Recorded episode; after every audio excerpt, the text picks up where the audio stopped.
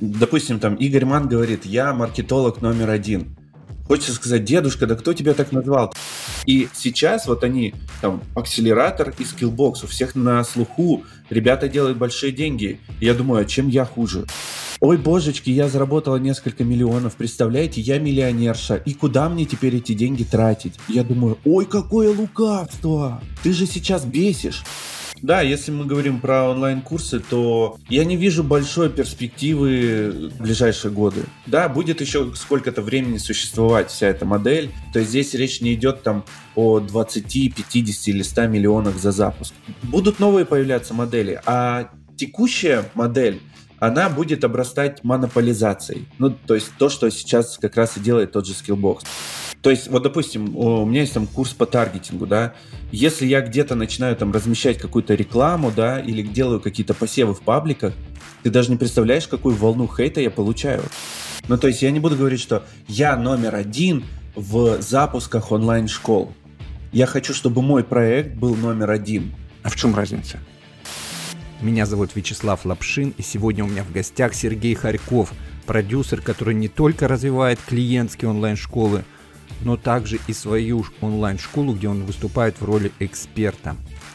Сергей, я тебе благодарен за то, что ты пришел ко мне на интервью, согласился рассказать про позиционирование. Это тема, которая у меня вызывает много вопросов, очень много вопросов.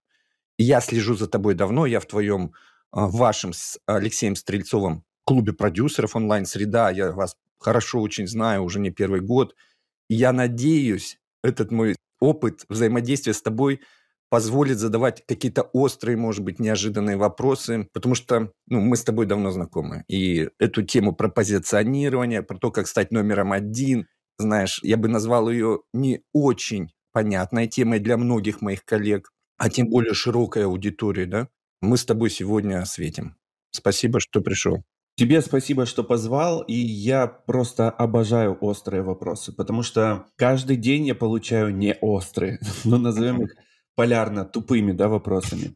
Ну, тупыми не в том смысле, что тупой человек, да, а слишком простые вопросы. И иногда хочется сказать, да блин, в открытом источнике ты можешь найти миллион ответов, и большинство из них будут правильными. Поэтому я люблю острые вопросы, не стесняйся, говори как есть, э, мне есть о чем рассказать. Отлично. Сергей, я за тобой наблюдаю со стороны очень пристально. Как ты о себе рассказываешь, как ты себя преподносишь. Ты позиционируешь себя и на сайте, и твой продюсер так о тебе говорит, как серый кардинал отечественного маркетинга. Это так? Ну, это мне понравилось, и она приклеилась ко мне, вот эта вот формулировка. Меня так назвал Леонид Гроховский, он меня позвал как-то на конференцию Multiplicate Marketing Revolution. Я выступал как спикер, и до конференции мы с ним пообщались, и он мне задавал вопросы. Ну, типа, вот у тебя есть практический опыт, а с кем ты работал? И когда я начал перечислять, какие компании я продвигал, какие компании, каких людей, у того округлились глаза. И он говорит, это получается, вот эти компании, ты стоял за их продвижением? Я говорю, да. А почему я тебе не знаю ничего? Ну, назови эти компании нашим слушателям, чтобы мы тоже глаза округлили. Так, ну, давай. Допустим, вот прям пойду по секторам, да? А, начнем с туристического бизнеса. Тест-тур, Натали Турс, эм, Пегас Туристик, магазин горящих путевок, горячие туры, Библиоглобус, Авиачартер ДВ и HIS. Это такие большие гиганты. Угу. Вот. Э, если брать э, другие направления, ну, допустим, компания «Консультант Плюс». Mm-hmm. Я считаю, что это мега крутая компания. У них э, технологии, опережающие остальной российский рынок в плане маркетинговой грамотности, uh-huh. ну, лет так на 10. Дальше. У меня консультировались МТС, Сбербанк, Росгострах. Да, это снимает вопросы. Я хотел услышать такие громких твоих клиентов, я их услышал. Спасибо тебе.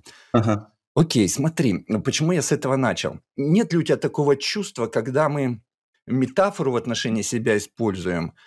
Ну, например, я помню, некоторое время назад ты скинул в чат, как какой-то маркетолог говорил о себе там «я богиня лендингов», ну и всех, ну так, хихихаха, да? Нет ли у тебя такого чувства, что вот подобные метафоры по отношению к себе «я серый кардинал», они вызывают, ну, снисходительную улыбку. Я вообще это не люблю, вот честно. Допустим, там Игорь Ман говорит, я маркетолог номер один. Хочется сказать, дедушка, да кто тебя так назвал? Ты себе приклеил эти метафоры. Какой-нибудь Дмитрий Ковпак говорит, я номер один по бизнесу с Китаем. Ну, то же самое, был целый ряд разоблачений, где он сам не мог объяснить, почему он номер один, по каким показателям. А маркетинг, он ведь основан на статистике, да, на мониторингах и так далее. Я не люблю такое позиционирование. То есть есть на сайте у меня упоминание того, что меня называют серым кардиналом отечественного маркетинга. Но так, чтобы я куда-то выходил в эфир и говорил, Привет, я Сергей Харьков, я серый кардинал отечественного маркетинга. У меня язык не повернется, так сказать. Да, у меня есть опыт, 15 лет в маркетинге, практический опыт. И я думаю, что эта цифра, она говорит сама за себя. А вот то, что это серый кардинал, для меня это был как комплимент со стороны организатора конференции, потому что выступали и другие спикеры, и к ним не приклеивался никакой такой ярлык. Окей. Okay. Хочу с тобой поговорить сегодня именно... Однажды прочитал тебя некоторое время назад, как ты в чате написал, что я хочу стать номером один в сфере, вот поправь, лучше ты озвучь, в чем ты хочешь стать номером один, чтобы я не ошибся. Хорошо. А, вот сейчас эм, набирает тренд подписная модель в онлайн-образовании и, в принципе, в продвижении контента. То есть, если не зацикливаться на онлайн-образовании, то контент сам по себе очень востребован. А реализовывать, сбывать контент по подписной модели – это прям, это будущее, которое уже наступило. Uh-huh. И я заметил, что на рынке немного людей, обучающих, передающих и транслирующих информацию о том, как правильно запустить свой, допустим, клуб по подписке, сообщество или, в принципе, любую другую подписную модель. Есть несколько игроков, естественно, я, будучи маркетологом, все это изучил, изучил всех потенциальных конкурентов, и меня это очень порадовало. Ну, потому что я не нашел сильных игроков, есть ну уважаемые люди – уважаемые мной, да, но я не вижу там сильных игроков. Поэтому я понял, что на определенный период времени, ну, допустим, на год, я могу смело занимать лидирующие позиции, то есть дойти до лидирующих позиций в этом направлении и устаканиться, занять эту нишу.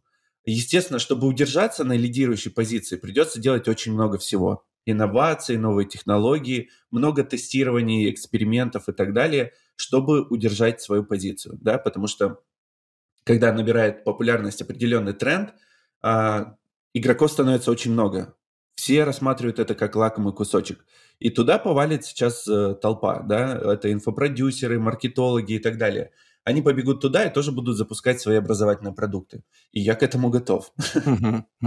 Скажи, пожалуйста, когда ты говоришь, я хочу стать первым в этом, по каким критериям, чтобы мне было понятно первым, лучшим? Очень хорошо, что ты задаешь такие вопросы, потому что, да, есть же товарищи, которые говорят, я лидер, я номер один.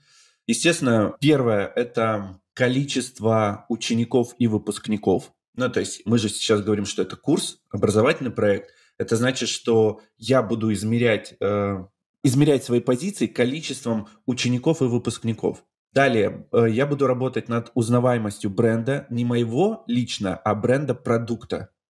То есть курса запусти.клуб. Параллельно, конечно, я буду работать над узнаваемостью личного бренда, но так как у меня он несколько размыт по разным направлениям, и таргетинг, и маркетинг, и продюсирование, и вот клубы по подписке, то э, замерить его будет достаточно сложно. Вот узнаваемость конкретного бренда есть конкретные инструменты замера. Вот. Ну и, естественно, есть еще один показатель, которым любят гордиться инфобизнесмены, это выручка или оборотка. Я очень люблю показатель прибыль, но в отличие от, допустим, других игроков, я никогда никому об этом не скажу. Я легко спрашиваю у других, э, сколько ты зарабатываешь, какие у тебя обороты, выручки или чистая прибыль, да, но сам я никому не скажу. Видимо, это какое-то влияние того, что мне 35, я как-то застал 90-е, где не mm. было популярным говорить о своих доходах. Ты знаешь, я когда готовился к эфиру, нашел такой понятие, маркетинговую концепцию top of the mind, когда опрашивают аудиторию, кто, допустим, лучший производитель авто или любой продукции, и у людей в голове уже есть лидеры какие-то в этой сфере. И тоже правильно сказал, что если сейчас опросить ну, нашу аудиторию, они скажут, другие фамилии назовут, кто топ по клубам, по Конечно. подписным системам. Как ты хочешь их обойти? Они, на мой взгляд, и конференции проводят, то есть сидят там достаточно крепко.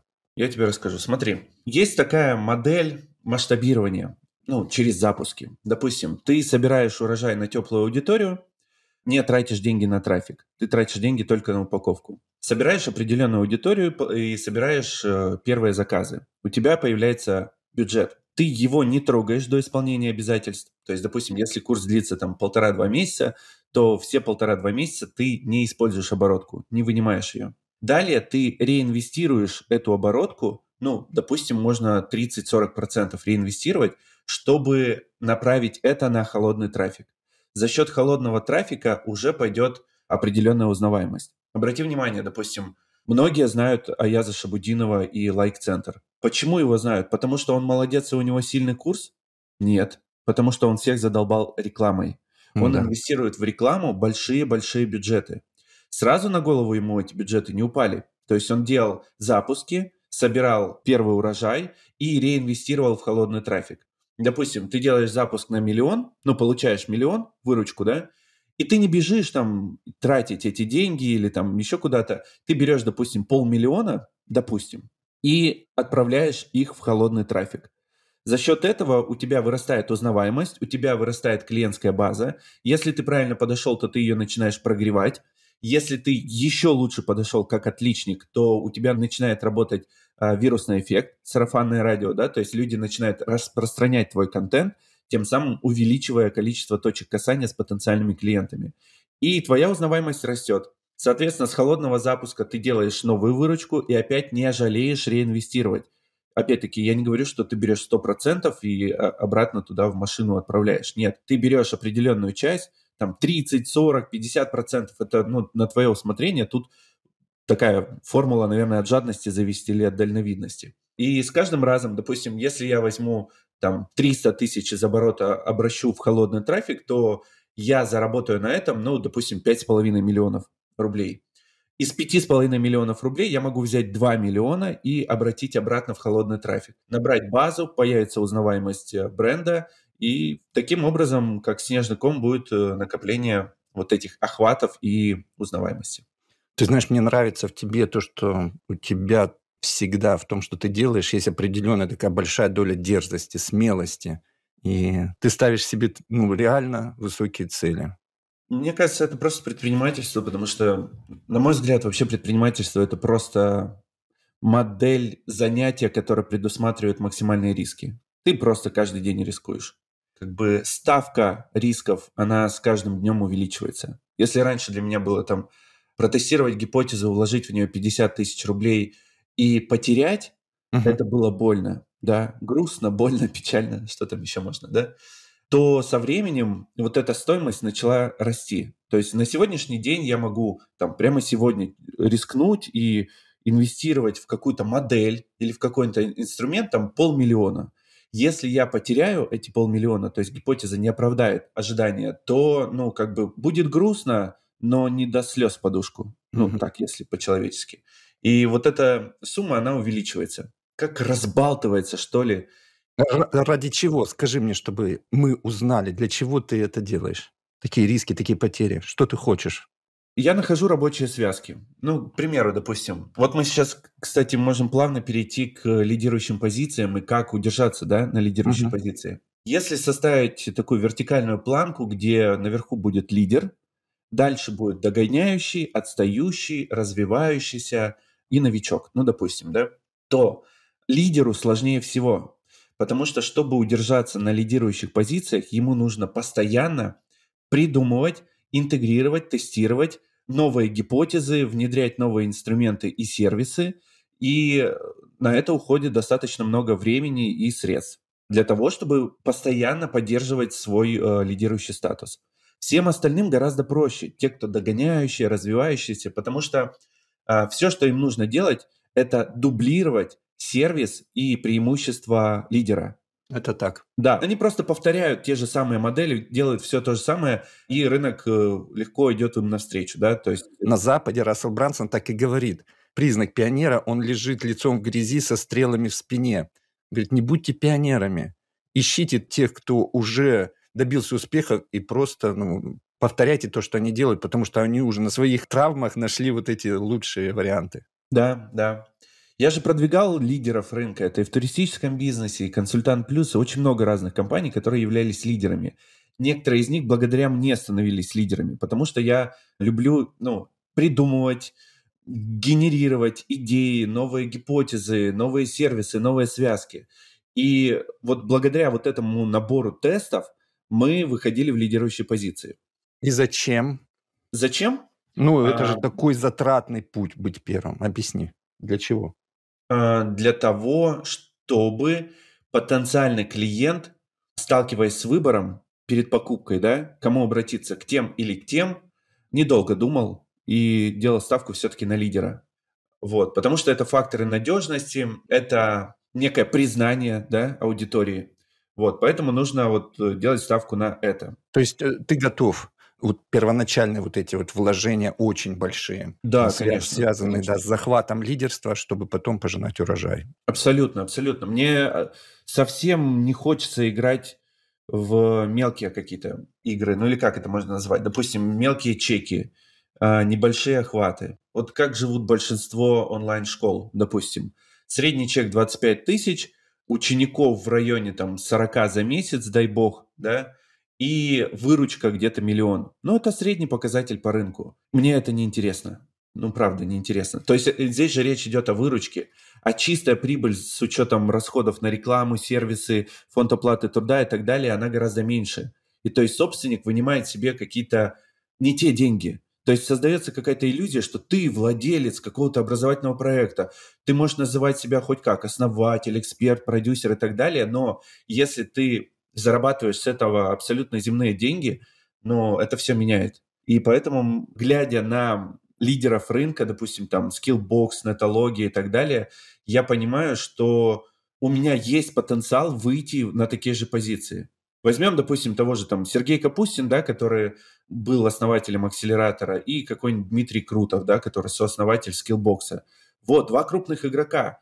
Дело в том, что вот лет 9 назад мы с ними были практически на одном уровне, на одном уровне как бы профессиональной деятельности. С одной стороны, я в своем регионе экспериментировал, а, проводил какие-то мастер-классы, там выстраивал определенный инфомаркетинг, выстраивал воронки а, события, закрытия на консультацию, а потом закрытие на услугу и так далее. И я думал, ой, как круто, я же это все придумал. А потом я узнал, что на западе России это тоже развивается. Есть вот такие товарищи, как Капустин и Крутов, которые преподносят это как инфомаркетинг и делают то же самое. Они проводили разные тренинги и закрывали на разработку там премиальных лендингов, на настройку контекстной рекламы. Потом они ушли в инфобизнес. И сейчас вот они там акселератор и Skillbox. У всех на слуху ребята делают большие деньги. И я думаю, а чем я хуже? Ну, то есть мы, в принципе, в свое время с ними двигались на одном уровне. То есть, ну, у меня есть все шансы, я так считаю, пусть это даже как-то не скромно. Я с тобой согласен полностью. Угу. Поправь меня, мне даже кажется, что сейчас на исходе уже то время, когда можно занять вот такие вот лидирующие позиции. Когда вот рынок делится. Вот эти ребята, да, они первые были, они заняли самые сладкие куски.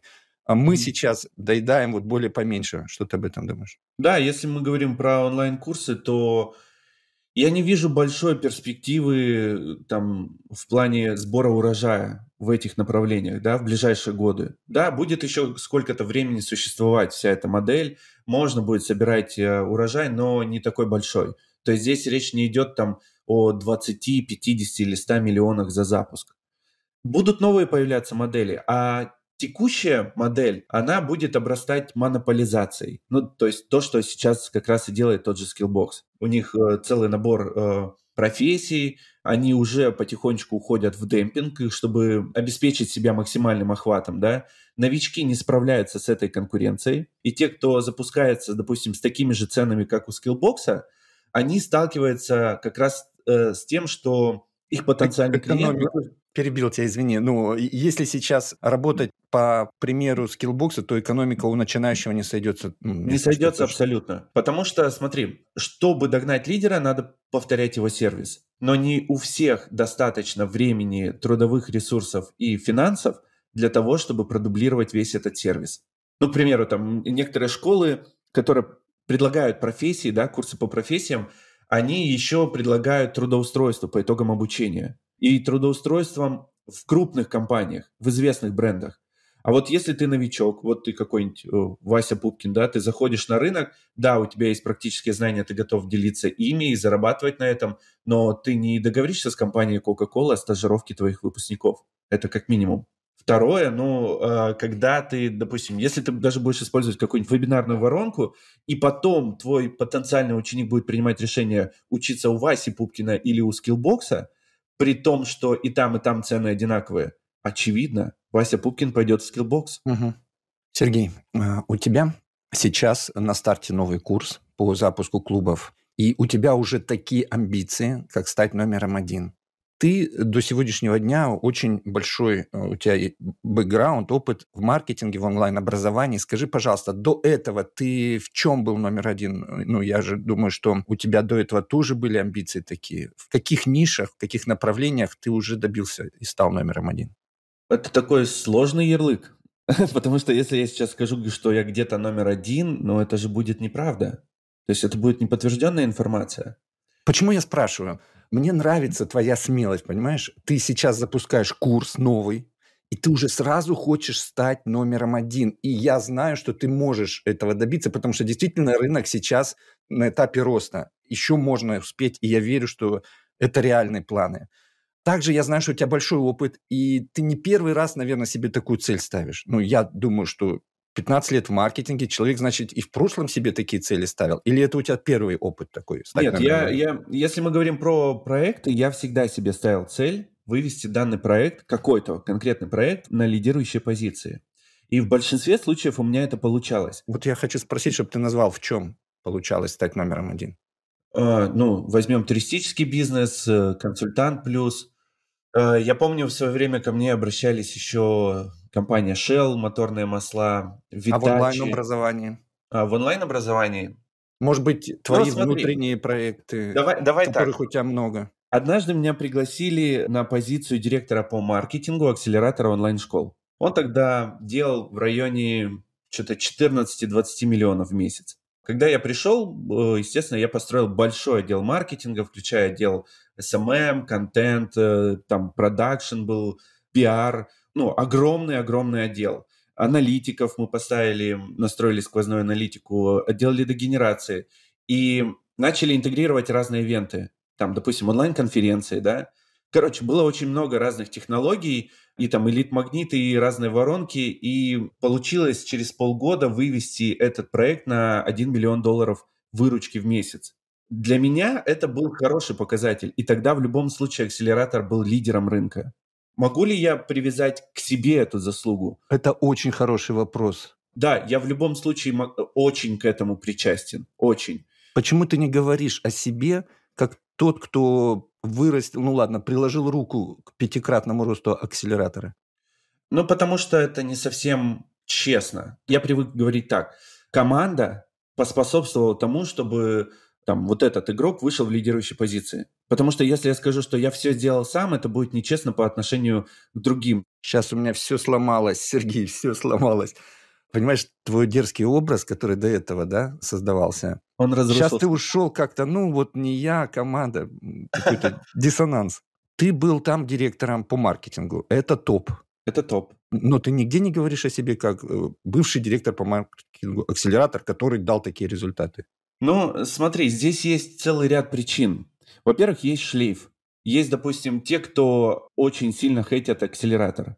Поэтому я не люблю говорить вообще там типа «я экс», да? Я вообще не люблю, когда говорят «экс». Типа «привет, я экс, там, директор по маркетингу компании Coca-Cola». Но если ты экс, значит, ты не удовлетворил запросы Coca-Cola. Если ты экс, ты ведь мог оставаться до сих пор директором по маркетингу Coca-Cola. А, и здесь то же самое, когда говорят, вот, я экс, какой-то какой-то могучий человек. Ну и чего, что ты экс? При этом, допустим, есть еще другие компании, которые я могу использовать в своих регалиях, но я этого не делаю, потому что есть определенный шлейф. Ну, к примеру, допустим, все знают Димку Портнягина, знают его там трансформатор и так далее. Вот была какая-то череда расследований, по поводу него разоблачений, что вот все это дутое, что у него нет логистической компании. А я сидел дома, смотрел на это все в сторонке и просто улыбался, потому что, ну как это не было? Я был директором по развитию этой компании. Я закрывал и маркетинг, и продажи. И продажи там были большущие, и позиции на рынке были лидирующие. Ну то есть все было по-настоящему. Сергей, вот ты мне сейчас дал классную иллюстрацию того, что я интуитивно всегда делал. Я никогда не хейчу наших коллег, предпринимателей, которые что-то делают, добиваются успеха, и потом с ними что-то происходит, какой-то хейт к ним идет, а, что-то еще. Я всегда говорю, мы не знаем, ребята, да, сейчас идет волна хейта очень большого на этих э, предпринимателей, которые добились успеха. Их называют инфо-цыганами и кем только там, что ваши доходы не подтверждены. Я, не имея фактов, вот такие, которые ты сейчас да, сказал, допустим, на Портнягине, угу. я никогда на своей поляне, нашей отрасли, ни про кого не говорю в негативном смысле. И сейчас ты мне как бы такое, знаешь, поощрение дал, что я делал правильно. А так и есть, знаешь.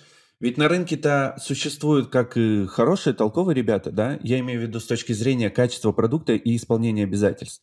А также существуют и действительно всякие мошенники. Самое интересное в том, что и те, и другие переживают волну хейта. То есть, вот, допустим, у меня есть там курс по таргетингу, да, если я где-то начинаю там размещать какую-то рекламу, да, или делаю какие-то посевы в пабликах, ты даже не представляешь, какую волну хейта я получаю. Хотя, ну, у меня твердый продукт, качественный, я там радею за исполнение обязательств, у меня куча там отзывов положительных, отрицательных отзывов вообще нет. Но, тем не менее, такой народ, такие люди, такой менталитет, они очень любят хейт. Вот, поэтому даже если ты хороший или даже если ты плохой, тебе в любом случае придется пережить вот эту школу хейта. И здесь важную роль играет то, как ты это потянешь, как ты отреагируешь на это, потому что не каждый вывозит. Если у тебя в прошлом были такие опыты уже, когда ты добивался лидерства, как ты относишься к тому, когда люди пишут о себе у себя в Инстаграм, профилях, я номер или топ-3 вот в этом, в этом. Ты будешь о себе так писать? Я топ-1 в теме создания клубов. Я не буду про себя писать, но я с удовольствием напишу про свой проект. Ну, то есть я не буду говорить, что я номер один в запусках онлайн-школ. Я хочу, чтобы мой проект был номер один по запускам клубов по подписке. А в чем разница? Не знаю, это очень такой, очень это наша культура, такой вопрос. Культурная, мне кажется, да. О ну, себе это... плохо, а вот о другом хорошо. Да, еще знаешь как? Вот одно дело, когда люди рассказывают о своей деятельности, о своих победах и результатах, это привлекает внимание. Да? Ты же заметил, как uh-huh. люди любят, особенно в инфобизнесе, говорить, мы сделали запуск, мы сделали то-то. Интересно за этим наблюдать, как сериал. Но, с другой стороны, если приправить все это определенной долей скромности, то это будет прям сильно примагничивать к себе аудиторию. Mm. С другой стороны, если ты говоришь, мы сделали вот это, мы сделали это, а потом ты говоришь, я такой лучший. Э, как, не помню, там одного товарища зовут, тоже такой, я номер один в кросс-маркетинге, ну, в партнерском маркетинге, не помню, как его зовут. Бермуда. Бермуда. Мне хочется сказать, ну, ты со стула упал. Ну, ты вот, как, вот, вот. Как ты так можешь? Есть компании, компании, не люди, а компании, да. у которых более развит кросс-маркетинг. И там работают специалисты. Вот они работают, как это называется, в тылу, да, но да. они шарят гораздо лучше тебя. Или, допустим, выходит на рынок какой-нибудь специалист по трафику и говорит, я лучше там в трафике. Да блин, ли, тебя любой арбитражник обойдет в навыках. Ну, угу. как ты можешь так заявлять? Какие могут быть основания? Окей, если имеет факт проведения, допустим, независимого мониторинга, желательно, чтобы этот мониторинг проводил какой-то мониторинговый центр не коммерческий, вот это сильная позиция. То есть я номер один по итогам проведения там опроса э, там 2021 года в каком-нибудь поселке Октябрьск. Окей, тогда ты можешь себе присвоить это звание, да?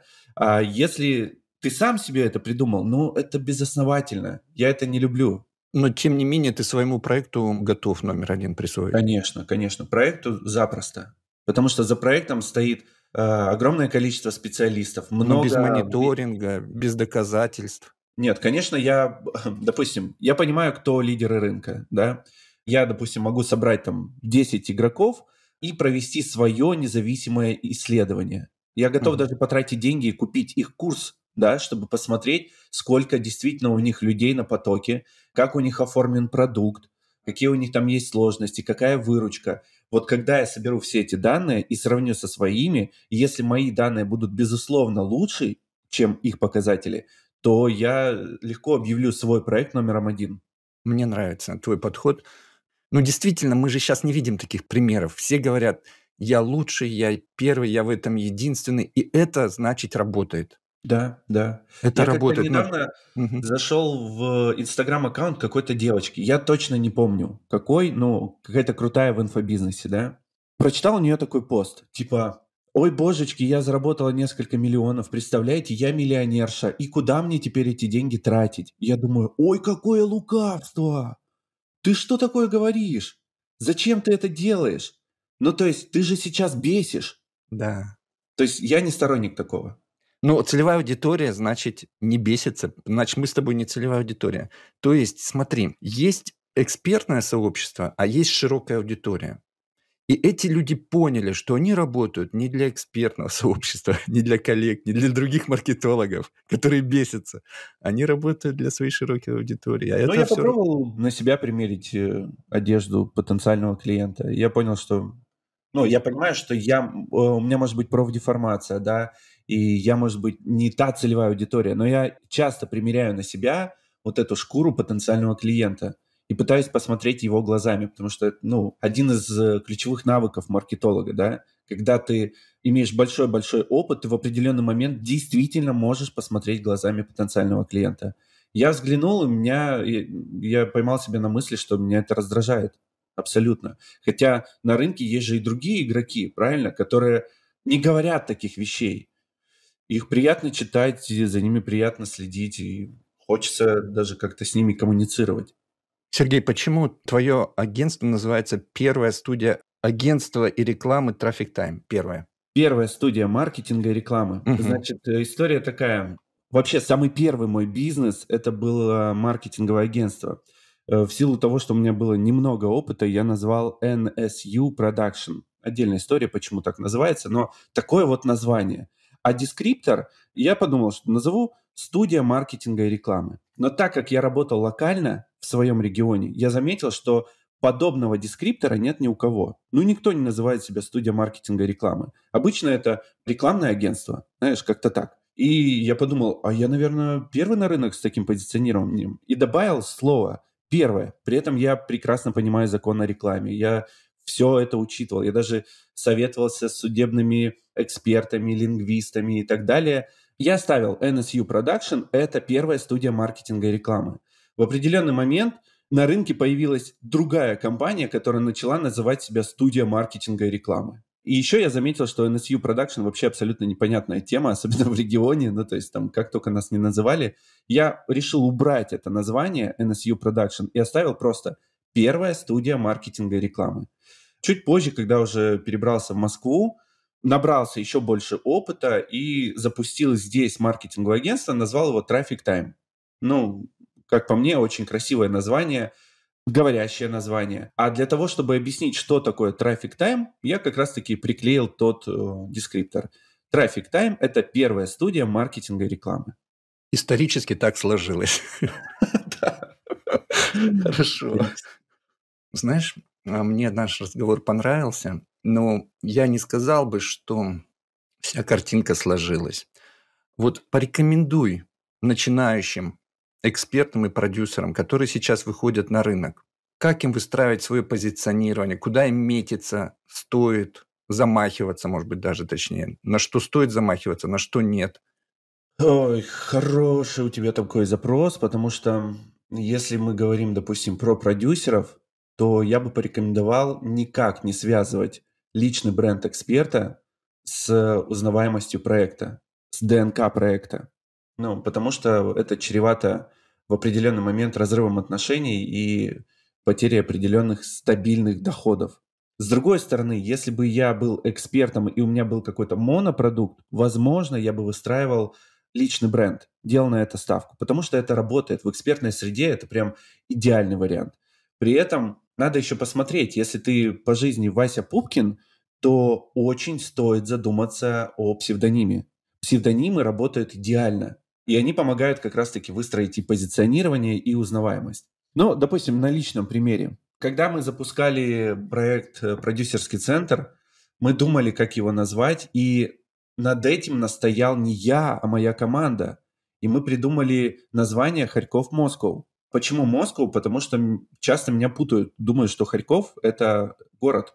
Ну, типа Сергей Харьков. Ну, это так. Какая фамилия и так далее. Поэтому э, я часто использовал себя там в e-mail, в подписке, да, в подписи, э, допустим, Харьков Сергей, в скобочках город Москва. Сергей, я тебя перебью, э, прям про тебя случай расскажу. Когда я с твоей помощью организовал ивент один крупный клиенту своему, и все договоры ну, ушли через тебя, да? И это было такое, знаешь, ну, полугосударственное мероприятие, и они мне сказали, Вячеслав, а почему у нас оплаты идут э, мы, говорит, не хотим ассоциироваться вот с этим городом. У нас ну, могут быть проблемы. Я говорю, ребята, ну это фамилия, говорю. Это да. просто фамилия ИП Харьков. А, ну ладно, хорошо. Вот, вот. Я с этим сталкивался очень много раз, и поэтому мы придумали название Харьков-Москов. Ну, потому что Москва отбивает сразу все возражения. Угу. То ли это маршрут авиабилетов Харьков-Москва, да? угу. то ли это что-то такое. Ну, в общем, нам получилось раскачать, а, хотя я не приветствовал это дело. Допустим, тот же Тиньков много раз говорил, что, ну, ребят, ну, 10 раз подумайте, прежде чем приклеить свою фамилию или выстраивать бренд вокруг своей личности, да, если у вас много продуктов, много проектов. Дальше у нас появилось э, еще больше разных э, направлений, организаций. Мы объединили их под Харьков Group. И опять-таки над этим настояла именно моя команда. Они говорят, вот смотри, ты у нас там самый продвинутый, самый экспертный в плане там маркетинга и продюсирования, давай выстраивать всю деятельность вокруг твоего личного бренда.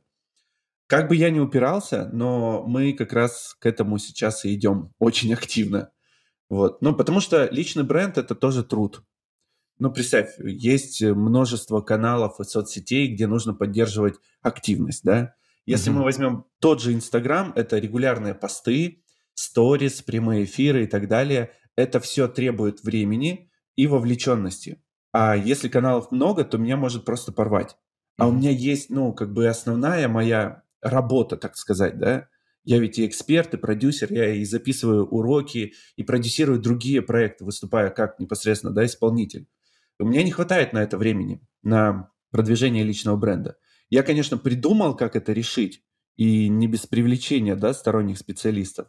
Ну так, по секрету, я вот нанимаю сейчас достаточно дорогостоящего пиарщика, uh-huh. который будет заниматься продвижением личного бренда я понял, что да, вот если я хочу продвигать личный бренд, я могу это делать сам, но вся моя работа как раз-таки остановится. То есть я буду все время работать над личным брендом. Либо я могу это кому-то делегировать, и профессионал этим будет заниматься. И чтобы мы не просто ограничивались там соцсетями, а появлялись там на федеральных каналах, в известных изданиях, интернет-изданиях, печатных изданиях, на радио и так далее.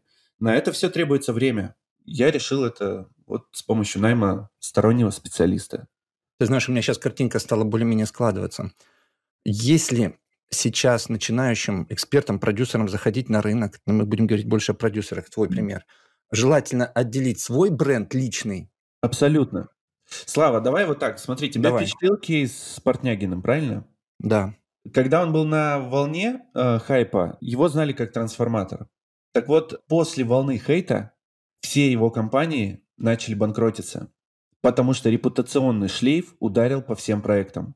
Получается так, что если ты основатель и выстраиваешь все свои проекты вокруг личного бренда, то стоит тебе немножечко обгадиться, угу. вот этот шлейф погубит все твои проекты. И это очень важно. Любое заявление Тиньков, оно может сильно повлиять на акции Тиньков, а у угу. него очень много проектов. Поэтому я сторонник того, что вот э, создаешь какой-то проект, у проекта должно быть свое позиционирование и своя узнаваемость на рынке у данного проекта. А вот отдельно персона, да, личность может развивать свой отдельно бренд и, и все. Это очень круто, что мы к этому наконец-то пришли. Слушай, это отличная точка. Хорошо. Сергей, а что надо делать начинающему, чтобы пошагово хотя бы какие-то первые этапы пройти? Последняя твоя рекомендация. А цель? Цель, а вот то, к чему мы пришли, чтобы максимально занять какие-то позиции, а мы выяснили, что лидеры откусывают самые вкусные куски, чтобы прийти вот к этому лидерству, возможно, или не стоит к нему стремиться? Как ты считаешь? Я думаю, стоит, потому что у нас же есть личные цели, да, кто-то там хочет дом построить, переехать в другую страну, допустим, семью сделать, да, есть бизнес-цели определенные. Если у проекта или у компании нет бизнес-целей, то она таки будет стагнировать, да, выручка будет из месяца в месяц плюс-минус одна и та же. Вот, поэтому нужно ставить цели и нужно ставить их амбициозными. Если говорить, вот что конкретно делать. Если ты новичок, как я уже говорил ранее, ты должен дублировать сервисы и определенное конкурентное преимущество тех, кто выше тебя по позициям. Да? Если у тебя хватает там средств, ресурсов, то ты можешь сразу дублировать сервисы и преимущества лидера, тем самым ты быстро начнешь расти. Но если не хватает, ты хотя бы тех, кто выше тебя, круче тебя. Просто дублируй. Но нужно всегда быть готовым к тому, что ты можешь внезапно занять лидирующие позиции. И тогда тебе придется генерить. И это может оказаться абсолютно непривычной средой. Да? Как это? Раньше мы всегда дублировали, повторяли за лидерами, а здесь надо самому генерить. Поэтому я сторонник того, чтобы ты, допустим, если ты заходишь на рынок, ты с одной стороны дублируешь, с другой стороны ты не расслабляешься и генерируешь. И вообще я считаю, что навык созидания, творения, да, когда нет ничего, ты сам с нуля что-то придумал, он как раз-таки присущ именно лидерам, будущим или нынешним лидерам, неважно. То есть если у тебя есть такой навык созидания, создания чего-то с нуля, а еще лучше, если этот твой проект, да, или твоя идея вызывает большой резонанс на рынке, то у тебя все задатки лидера. Я так считаю. Сергей, спасибо тебе огромное. Ты знаешь, я тебя позвал поговорить на эту тему, потому что это были мои личные вопросы, и я тебя звал прям именно для себя. Но я уверен, что у наших слушателей точно такие же вопросы у многих, и ты сегодня дал на них ответы. Спасибо тебе. Супер, спасибо, что пригласил. Э, экспериментируй, не бойся. Вот главное не бояться, потому что если мы про бизнес говорим, да, то это постоянные риски, а у людей возникает страх. Я сейчас рискну и облажаюсь. Не бойся облажаться. Пробуй, экспериментируй, придумывай новые технологии, заявляй о них, внедряй их. Будут ошибки, будут провалы, ничего страшного. Ты попробовал создать с нуля что-то свое, и имей в виду, так действуют лидеры. Спасибо. Спасибо. Пока. Пока.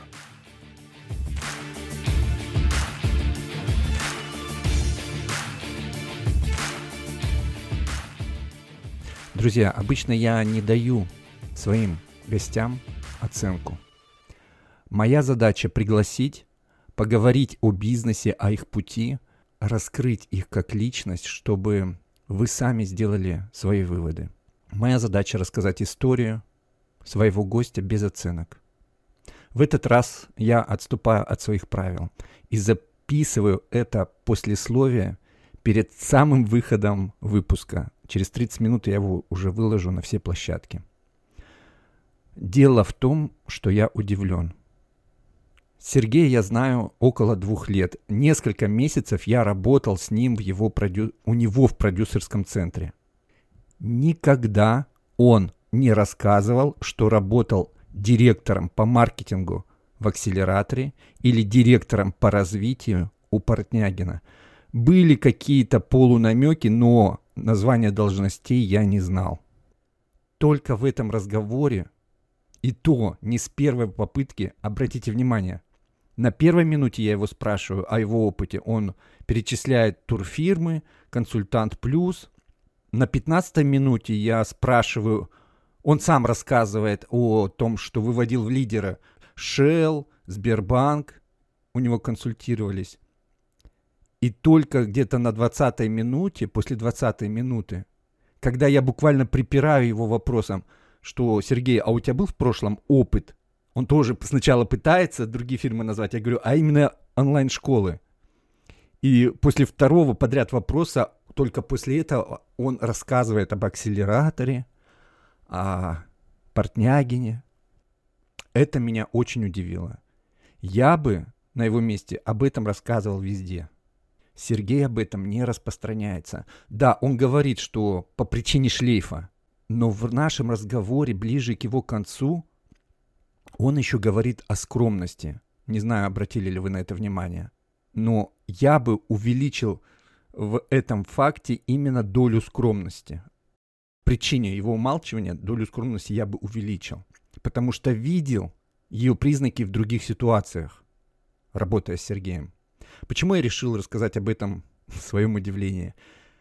А, потому что это редко встречается в нашей отрасли, в нашей среде. На этом все. Оставляю вас делать выводы. До следующего выпуска.